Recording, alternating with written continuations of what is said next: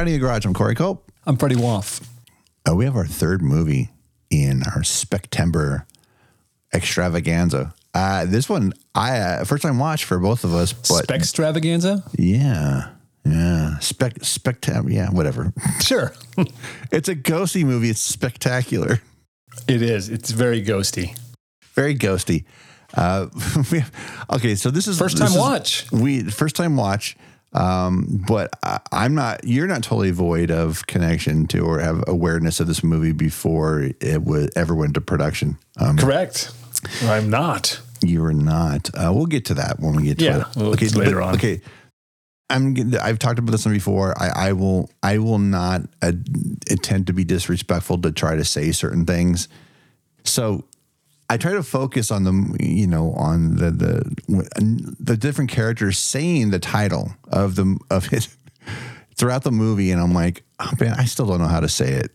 So anyway, you're already looking at it. it's the curse of La Lorna. La- La Llorona. Okay, I'm just going to insert somebody else from the movie saying La it right here. Yeah, just just cut in, dude. You go with Raymond Cruz. I think he's the closest. yes. Uh, so, the Curse of the Weeping Woman is what it's known for in some markets, and I'm I'm going to go with that. Um, but the reason why the, the they're very deliberate with a name like that is because of the the market they were going for. They were going for the for Latino market um, based on this Latin American folklore of this weeping woman uh, who drowned her drowned her kids in, In a fit of rage. Yeah, in a rage because her you know because her husband was was uh, hitting some side piece, and uh, he wanted she wanted to take away the thing that was most important to him to hurt him, and that was his, her children or his children. But then of course that's she's a weeping you know mother now because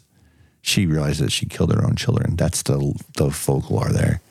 And she And, uh, keeps trying to give them back to get her kids back. Yeah. So the, this malevolent spirit is always going after someone's kids. Yeah. The movie's produced by uh, Atomic Monster for good reason. It is part of the Conjuring universe. It was the sixth Yep. entry in the series, and it's got um, a, a particular character actor in there that's that, that is carried over, and that's uh, Tony Amendola playing Father Perez, carryover from uh, Annabelle, I believe. Father Perez. Yeah. This movie's got a couple people you recognize in it other than than Tony. Linda Cardellini's in it playing the the main character's of a mother in the movie. Playing Anna. Yeah. Uh, Raymond Cruz will show up later on as Raphael. He's uh, always fun. Always. He's very he's very LA, which is fun that he's in this. Yeah, man, totally, It- dude. Like, I can't think of one person that would have been better in in this movie than Raymond Cruz. Yeah, and he's great, and and it's nice seeing him play something that's not his normal shtick. You know, he's not playing some banger or some criminal or some Or like playing Tuco on Breaking Bad or I forget his character. What was his character name in Training Day? Oh God, I don't even remember, I, dude. It's weird because Raymond Cruz to me at some point became a cop on because of, of the closer because he was on the closer for seven seasons Right, and he was one of uh, Brenda Leigh's guys. Yeah, he's he's one of those guys that's really fun, and also the full head of hair too is uh, something that throws you off a little bit if you're used to seeing him With a shaved, With a- yeah, shaved head. shaved down. Yeah, ear. yeah, yeah, totally. Yeah, yeah. The third person that you've seen more than once is uh, Patricia Velasquez, who was in the first two Mummy movies, the Brendan Fraser Mummy movies, and she plays what I like to refer to as Fake Marta from Arrested Development. If you know Arrested Development, you know why I call her Fake Marta because she's Fake Marta. And it's funny. There's, there's times where she looks just like her, and there's times where she doesn't look like herself. And I think that has a lot to do with the the lighting and the makeup choices in this. But it was halfway through that opening scene where Linda Cardellini, who plays a social worker, gets called to Patricia's home uh, to do a, a checkup because they haven't checked in with her for a while. And then she's been their social worker for four years to find the kids are locked up in a closet. so, with all kinds of uh, interesting artworks all over the floor and the door, and the door kind of padlock on it. It's not just a just the knob with a lock on it. It's padlock with a big fat. Dude, it's got a big hasp on it. I mean, it's it's you know, she's going for broke. Deadbolt. It's got a hasp with a right. And you ancient you, lock. you think she's trying to keep something in? No, she's trying to keep something out from protecting her children. We discover inside the closet from this weeping woman and that's going after her kids. And this is we we don't know the story yet. Right. We get we get the story from Father Perez later on when Linda carlini starts grilling him about, about something. Yeah, it's a it's an it's it's a it's a good setup. It's super simple.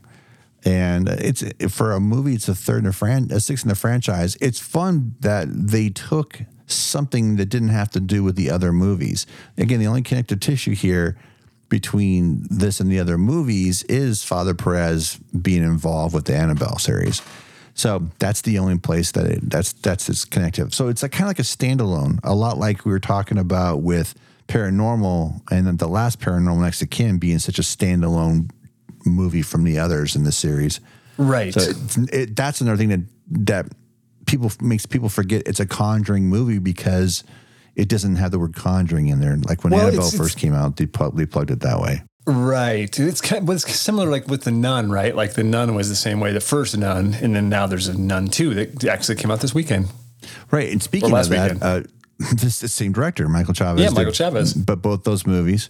And, he did the the last Conjuring, the one that Right. ended up going straight to HBO Max. Uh, the Devil Made Me Do It, which again, l- I think honestly, it's probably the, my favorite of the three. Uh, uh, yeah, and because it was it was it wasn't a haunting. Right. It was it was different, and, I- Yeah. I like the way they went for something different. I heard the Nun too is pretty fucking fun from mine from, and they've been doing some weird ass promotions for that too. My brother saw it. I talked to my brother. He he saw it for his birthday. He saw it yesterday, and he said he said it's fun, but it's not scary. Like oh, I don't know, but you know, again, my brother's jaded, so nothing's really scary. to Yeah, him. but but that, I think that that says you said that a lot about a, a, a lot of the Conjuring movies. yeah. uh, Like I wouldn't say a and lot of Insidious. this movie's not scary, but it's fun. It's it's a it's a vibe. It's got some good Yeah. scares in it for sure. It's got some good jump scares. There's some moments like where you know things, you know. But I mean, for me, I, I feel like it, it fits in with our ghost stories because it's not like you know, it's not super scary and violent, and you know, it's not like there's not a lot of shock value. Um, it's a good story, and you know, it, and it's very atmospheric. Oh yeah, yeah. The the production design on it is solid. And that's something about all of the Conjuring movies and Insidious movies. We talked pre Mike about uh, how they get the setting right for 1973. Everything feels authentic. The clothes work, the cars work, Hair and makeup, all of it, dude. with, with one exception. There's one moment in the backyard. I didn't mention this to you when we were talking earlier. The backyard's so big. The pool in the backyard is so massive. I'm like, yeah, that's how it was in 73. You used to have these big backyards. Or you know, the house isn't like that anymore.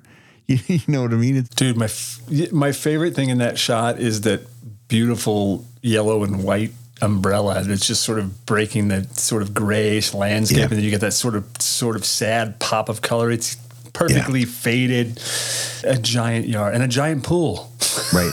I love the old school diving board, the main man. diving board with the Absolutely. with, with the pipes and everything. That's so.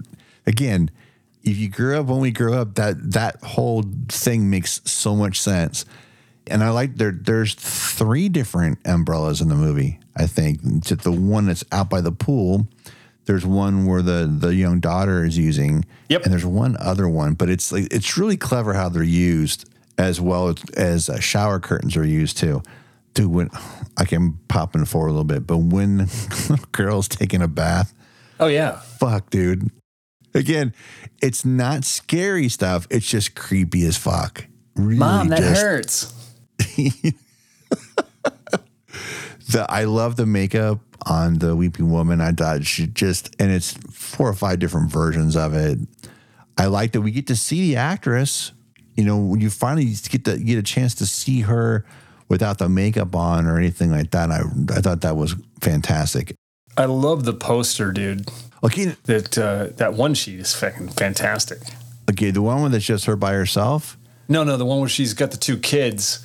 Yeah, there's that one, and the other one with their buyers. In the reflection, you're seeing the front, and it, there's no kids in the reflection. Yeah, it's really good, and and, and when you see the movie, you know that it's it's Linda Cardellini's kids because uh, the the the uh, weeping woman she uh, she had two sons that she that she murdered in the in the water. So it's it, it- you know that it's her kids, but you don't only know that once you've seen the movie. Otherwise, you don't. You just see a boy and a girl. You don't realize what's going on there. Yeah, I feel, like the art direction in the movie spilled over into the marketing of the movie itself. It just has that same tone, and it, really sells what you're going to see in the movie, and, and super solid all the way through. Sound design, though, all these movies, the sound design just kills, and low end is always a big thing. You know, get your your very active subwoofer if you got a decent five one system at home, and it was active. I had to take down some things I normally keep on my subwoofer, like Miami and uh, a statue that I have there. I had to take them off because otherwise, that subwoofer will vibrate to the point things will fall off of it. Because I've, I've had things fall off and break before, so I didn't want that to happen. But sound design, very atmospheric, very immersive. I was hearing things that I don't think I would have heard in a stereo mix. Um, it's it would be just too low because you know that thing we used to get with the DVDs, right? And you always have you have to turn it up so you can hear dialogue, Yeah, and then totally. everything explodes. It, the, having that separation in five one makes a difference. But one, again, wonderful sound design, lots of care being put in there, you know, lots of unique sounds. Yeah, lots of low end, dude. Yeah, It's it's good. It it, it really helps with this fear, the feeling of dread. yeah. And then there's and there's lots too, and There's lots of dread. lots of dread. The the whole setup though again is Linda Carlini is a caseworker uh, is a for child services caseworker, and uh, it's also the what sets it all in motion is as I mentioned earlier, her checking in on on a, a family and discovering uh, that she's not exactly the woman the mother's not exactly taking care of her kids. They see fit. She's got a there's a police officer there, so he's got to do what he has to do, and he's got to take take the kids away. And uh, I won't tell you what happens there. Just bad shit happens. Eventually, the the kids flat out get taken away from the mom and put in uh, yeah shelter, child services shelter or something like that. Some kind of municipal building. Yeah, the one of the boys gets called away and he's sleepwalking, and the, the younger brother follows him, and eventually. The, the the weeping woman finds them in the hallway, and next thing you know, Linda Carlini's getting a call. Into the river they go. yeah. and I thought that was super clever. LA River. Yeah, I thought that was fun. Linda Carlini gets called to the scene to identify the boys. And of course, the mom shows up going crazy. It's your fault. You did this. That's George C. Scott left over from the. Uh, the changeling. Totally. When you have, again, Linda Carlini is a single mom because uh, the, she lost her husband, who was a police officer. was a cop. I, I Yep. And I, I guess they did they really get into the. I mean, No, he they died don't in really- the line of duty, but yeah, but they didn't really say anything. we- I, I'm, I'm really glad that they didn't go down the route. I don't care why he's out of the picture. He's just out of the picture, and it's fine with me. There's a great picture of him with a, with a, uh, you know, with his little um, Saint Jude pendant hanging. It reminded me of the of uh, of Melvyn Douglas from uh, Yeah. You know that moment. I was like, oh look, there's another callback because there's another callback in this movie from from uh, that as well. But yeah, I mean it's cool. They don't go. The thing is, they don't over explain everything. It's what makes this movie this this what makes this movie move. And it's 90 minutes, man, and you don't feel Right. cheated at the end. And it, it's not like you're like, God, come on, man. Do we need? You know, they don't over explain everything. Um, Right. You get exactly what you need, and you know the story. They, they, it's again, they're doing the show me. They're showing you. They're not telling you, which is awesome. Right. We should note that uh, there was another familiar face in there, and that's Sean Patrick Thomas playing Detective Cooper, who clearly knew the Linda's husband. Um, they could have been Right. partners. It's hard to say, but if he's a detective, he probably wasn't. Um, you just probably knew him from from the precinct. He was a, he was like he was a friendly face, but he's he's her confidant. I kept waiting for them to hook up, dude. yeah, but again, th- They don't have to. thank God they didn't. Yeah, right. Because that's Not necessary. yeah. nope. But it seemed like they were gonna. I was like, oh, is this gonna slow down the story? But they didn't do it, and that's great. No. But they didn't do it. yeah. Don't need to. we get to the moment where Raphael Raymond Cruz's character shows up to help the family, and they're at the house. And I love when he puts down when he kicks the weeping woman out of the house, and he puts down what looks like ground up uh, chili flake, red pe- pepper flakes. Right, or like, or or it looks like a you know, it looks like he uh, sucked like a colony of ants out of the ground, red ants. there's so much really fun things in there. That's something that again, that red we haven't seen. The, the colors again it- for a movie that has deliberate color shifts in it Yeah. For feeling to draw out those emotions. It's very earthy, dude. The the Yeah. earth tones are really speaking to this because this movie is, you know, very it's grounded in like, you know, the elements. Yeah, and one of the other big things that's a staple in the Conjuring series, no matter which movie you watch, an Annabelle movie, a Conjuring movie, or even the Nun movies, the moments where you're f- feeling those cool blue colors in there, that's when they fuck with you a lot in the movie. So when you see those things happen, they're not as telegraphed in this as they are in the other movies, which I thought was good too. But like I said, even though it's this Conjuring movie, it still fits on its own. It stands on its own because it has nothing to do with those other movies. Yeah, I mean, you you don't have to see any. Here's the thing: you could watch this movie and not know anything about any of those other, or not have seen any of them, and you could still enjoy this movie because it, you don't have to. It doesn't. It's a distant relative, right? Like you don't have mm-hmm. to see the Nun or Annabelle or any of the Conjuring movies. It's kind of a standalone, and it's cool that it is connected in a you know. It, it's a fun way to be connected if you have seen the other movies. But if you were just to see this on a plane, Right. or wherever, yeah, you could totally enjoy this on its own and not know anything about that stuff, which is cool. Right. One of the things that I found really intriguing about the movie was the kids.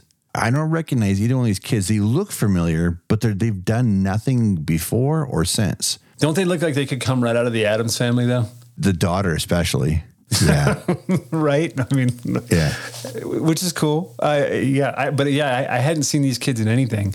That's the, the crazy thing about the cat is, dude, everybody's good in it, and some of these people I've never, I've never even heard. Like Irene Keng, who you know, I think she showed Donna has like one scene in the movie, and she was Donna. She's like one of the coworkers. Yeah. She's the one that they, she, she's her rival. Right, her rival. Yes, exactly. She, but she's good. She, she's the one that shows up and runs the case on her. Yeah. Right. W- One question for you is who let Patricia Velasquez out of jail to come over and fuck everything up? Right. I thought she was locked up. Right. And that's a solid switch, by the way, too. I was fully Yeah. convinced. Like, I'm, I'm like, wait, how the fuck did she cross the line? right? Yeah. Yeah, no, it's a good switch. Really, really well done. That great tense moment where um, after he's laid everything out and and little Samantha is reaching out the door for uh, Oh my God, dude. for the doll. So good. And you know, good. yeah, it's totally good, man. Yeah. It's hard to believe this movie's six years old and I hadn't seen it yet. I mean, I never got it, just never got around to it. Ah, man, it's only four years old. Oh, it's not. It's four years old, right? I mean, I, I, for me, it's six years old because when I, when I, when I read it, uh, it was 2017. So there you go. There you go. I think one of the reasons why, uh, to me, it stands out so uniquely is like I noted, it is its own thing. They kind of tease, a, you know, a potential sequel with the puddle of water yeah. at the end. Yep. Because yeah, I mean, all I'm not the way I looked at it is this: I don't think she's ever going to see that this family's ever going to see it come back. I think they've beat her because they killed the curse. Now we talked on the Changeling one. We we both loved how there was no you got to do this, this, and this. It'll make it go away. But Raphael's like going, man, there's nothing I could stop. We we can't stop her. I can just protect you forever, and that's all we can do. Right. I can't stop her from doing it. So I thought that was really clever that they just, out of desperation, the mother just does something that she feels is natural to her and takes the takes the crucifix and jams it into her heart at the end. I, there's only one thing I would have done differently about it if, if there was no true resolute. Is like she's a woman that would protect her kids, and maybe the mother killing the if she would have killed herself, I don't know. That could have been something to make that work. But I, the movie's solid though, man. I, I I love it. it. It's like it's it's. I think because it's it's unexpected.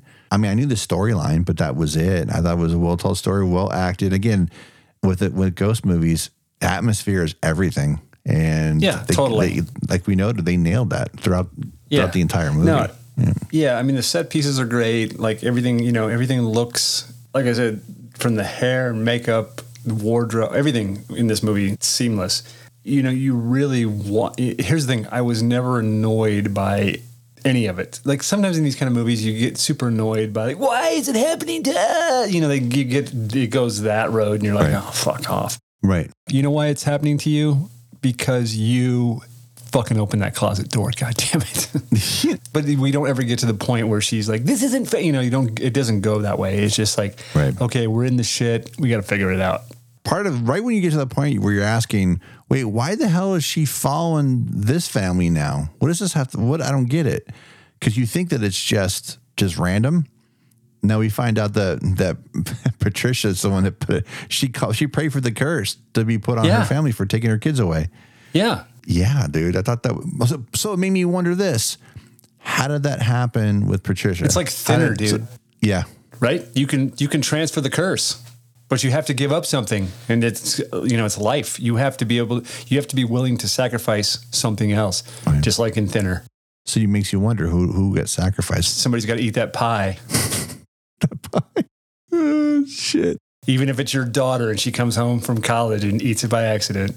John Russell, man, making massive movie mistakes. Yeah. we talked about in the Changeling episode. Yep. Only character in this movie that makes a mistake, you're just going, no, no, don't, don't, don't. It's a little girl. She she doesn't know Yep. fucking know better. Right.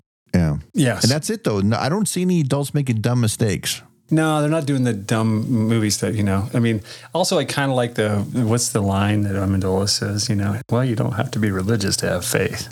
Yeah, yeah. pretty good line. Also, you know, Yeah. delivered by Tony Amendola. So, you know, it's kind of, kind of, you know, he sticks the landing, right? It's like, Yeah. Oh. Because it was a thing that stayed with me through the whole rest of the movie. I'm like, yeah, that's, of course. There, you know, he doesn't have, he has faith. Yeah. That's why it works. It doesn't have anything to do with, you know, the church or anything else, which I thought was kind of cool. I wish that he and F. Murray Abraham need to do a like a bro- movie about brothers. Yeah.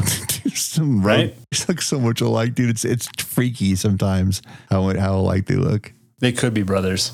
Yeah, it's pretty wild. Okay, so I want to talk about Tony Amendola a little bit more, and we we're, we're praising him right now. So we want to. I also want to point out he had a reoccurring on Once Upon a Time. So here we are for the second time this month. We have a, an alum from Once Upon a Time. Jennifer Morrison was Right. was the, also on that. And correct me if I'm wrong, but wasn't he on Continuum?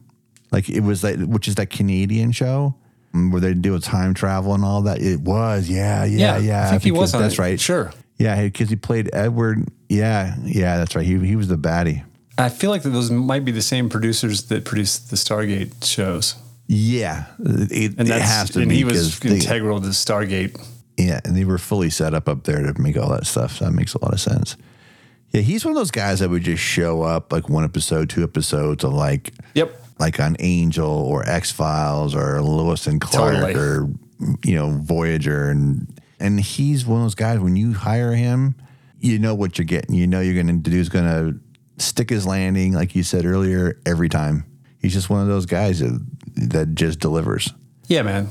And Ian, if they had to shoehorn him into from the other movie, fine. But he fits the role perfectly. Even if they end up just changing his name to make sure he's just to stick him in there, saying, "Oh, it's a Conjuring movie." I don't even that. It kind of feels like that sometimes, where you think that's just that's the only connective tissue between them because it definitely is a standalone thing and it's good and it's better for it because it doesn't have to answer to the other movies and um, just can tell its story that it wants to tell. It's and it's a good, it's a fun story. I mean, it, it really f- feels like an accurate portrayal of this folklore. I'm like, maybe you go, hey, is this real? Is this true? Is this like a real folk- folklore? Yeah, but apparently it is. So there you go. I love the way that he's used too. They, you know, they use him sparingly. He's in the one scene, and it's kind of it. Like you don't, uh, you know, he doesn't come back. You know, because I was like, oh God, please don't let him show up at the house and like they, you know. But I'm like, oh, I, you know, but he's is. it And then I was like trying to think of like in the universe of it all, where is he dead? Would he be dead if he if he died in this? Would he be able to be an Annabelle? Like, because I don't know, because I, I couldn't keep it all straight. But I was just like, I was hoping that he wasn't going to show up, you know, Right. in the house and be like, you know, holding up, may the power of Christ compel you out. Since we're talking about the atmosphere so much, you got to talk about uh, Michael Burgess, who's the DP on the movie. Son of Don Burgess, yes. I would I would think so, considering he got into the game working the, on cameras and eventually became full on DP. Yeah. Yeah, his first feature film that he directed was The Nun, as far as uh, first feature film he was DP on.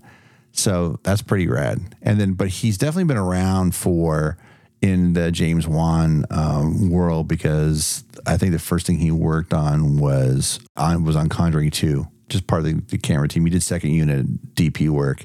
And believe it or not, he did three episodes of Bosch. How about that shit? There you go. Probably our most favorite show um, that, that's related to karate in the garage is, is Bosch. But no, but he did some great stuff. And of course, he did The Nun too. I think he's worked on all of Chaves's movies.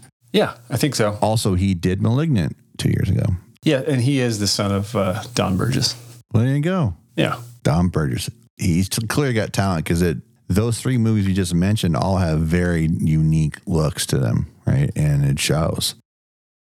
This is one of those ones too where we were like talking about where I'm like, this is gonna be this is like probably the most middle of the row we've been on something. It hits all its marks, it does its job, it's effective. Yeah. And if you've ever seen it before, it's worth a watch. Uh, what are we? Where is it currently on? Was it on Max? It's on Max. hmm Yeah. Oh yeah, it's well, it's on Max because it's part of the Conjuring, all those, all, oh, all right. the Conjuring universe. All, all- oh, if you've never dove down that road, I mean, I don't know who hasn't, but at this point, except for me, I haven't seen all of them because I've, I've I haven't seen. There's pieces I'm missing, but it's okay. But this is sitting right there, man. Queued up. Check it out. I mean, it's funny because we wouldn't we, originally we wouldn't even be covering this movie. It's so weird, right? Right. it seems so perfect but it's just it wasn't something I thought of when we were when we originally came up with this. You know, even when we No. came up with throwing a newer you know a newer title in with these things.